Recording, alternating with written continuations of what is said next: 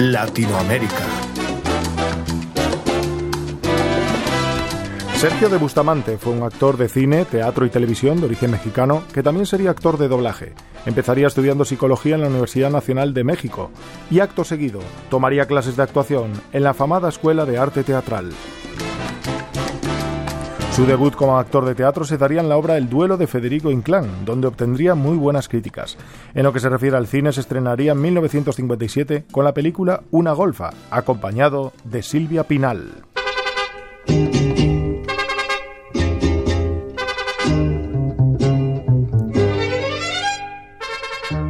Nuestro protagonista del primer espacio del mes de junio en Latinoamérica fue un prolífico actor de cine, participando en casi 60 películas, entre ellas Un hombre en la trampa, Todo por nada, Espejismo en la ciudad o El principio. Por esta última recibiría un más que merecido premio Ariel y una diosa de plata a mejor actor secundario. Sergio también fue un destacado actor de telenovelas, llegando a participar hasta un total de 10, entre ellas La Gata, Los Bandidos de Río Frío, Buscando el Paraíso, Agujetas de color de rosa o La Calle de las Novias. Concretamente sería nominado a Mejor Actor por su papel en Cenizas y Diamantes y al premio TV y Novelas como Mejor Actor Antagónico en el año 1991. ¿Y qué decir del teatro? En las tablas ha brillado en obras como Calígula, La vida sueño, Los chicos de la banda o Los gallos salvajes, donde siempre ha dejado su impronta.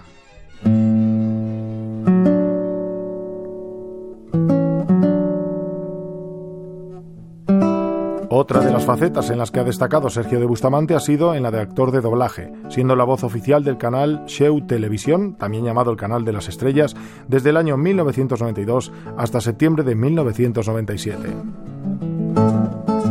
Muy recordados son sus papeles en Lágrimas de Amor en 1958, en El Tejedor de Milagros en 1962 o en Un Hombre en la Trampa un año después. En la década de los 70 nos vienen a la cabeza Espejismo en la Ciudad y ya en los 80 Robachicos. Sus reconocimientos han sido numerosos y curiosamente, como antes recalcábamos, vivió una segunda juventud cuando encontró su vocación tardía como actor de doblaje.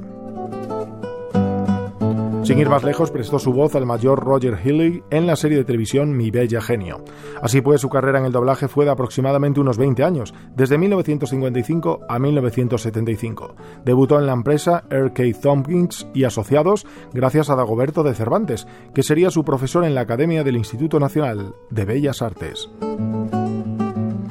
Lo referido a su vida personal, se casó por primera vez con Esther Hernández, con quien tuvo dos hijas, Brisa y Vanessa, aunque el matrimonio terminaría fracasando. Se casó por segunda vez con María de Lourdes Sosa, aunque no tendrían hijos en este caso.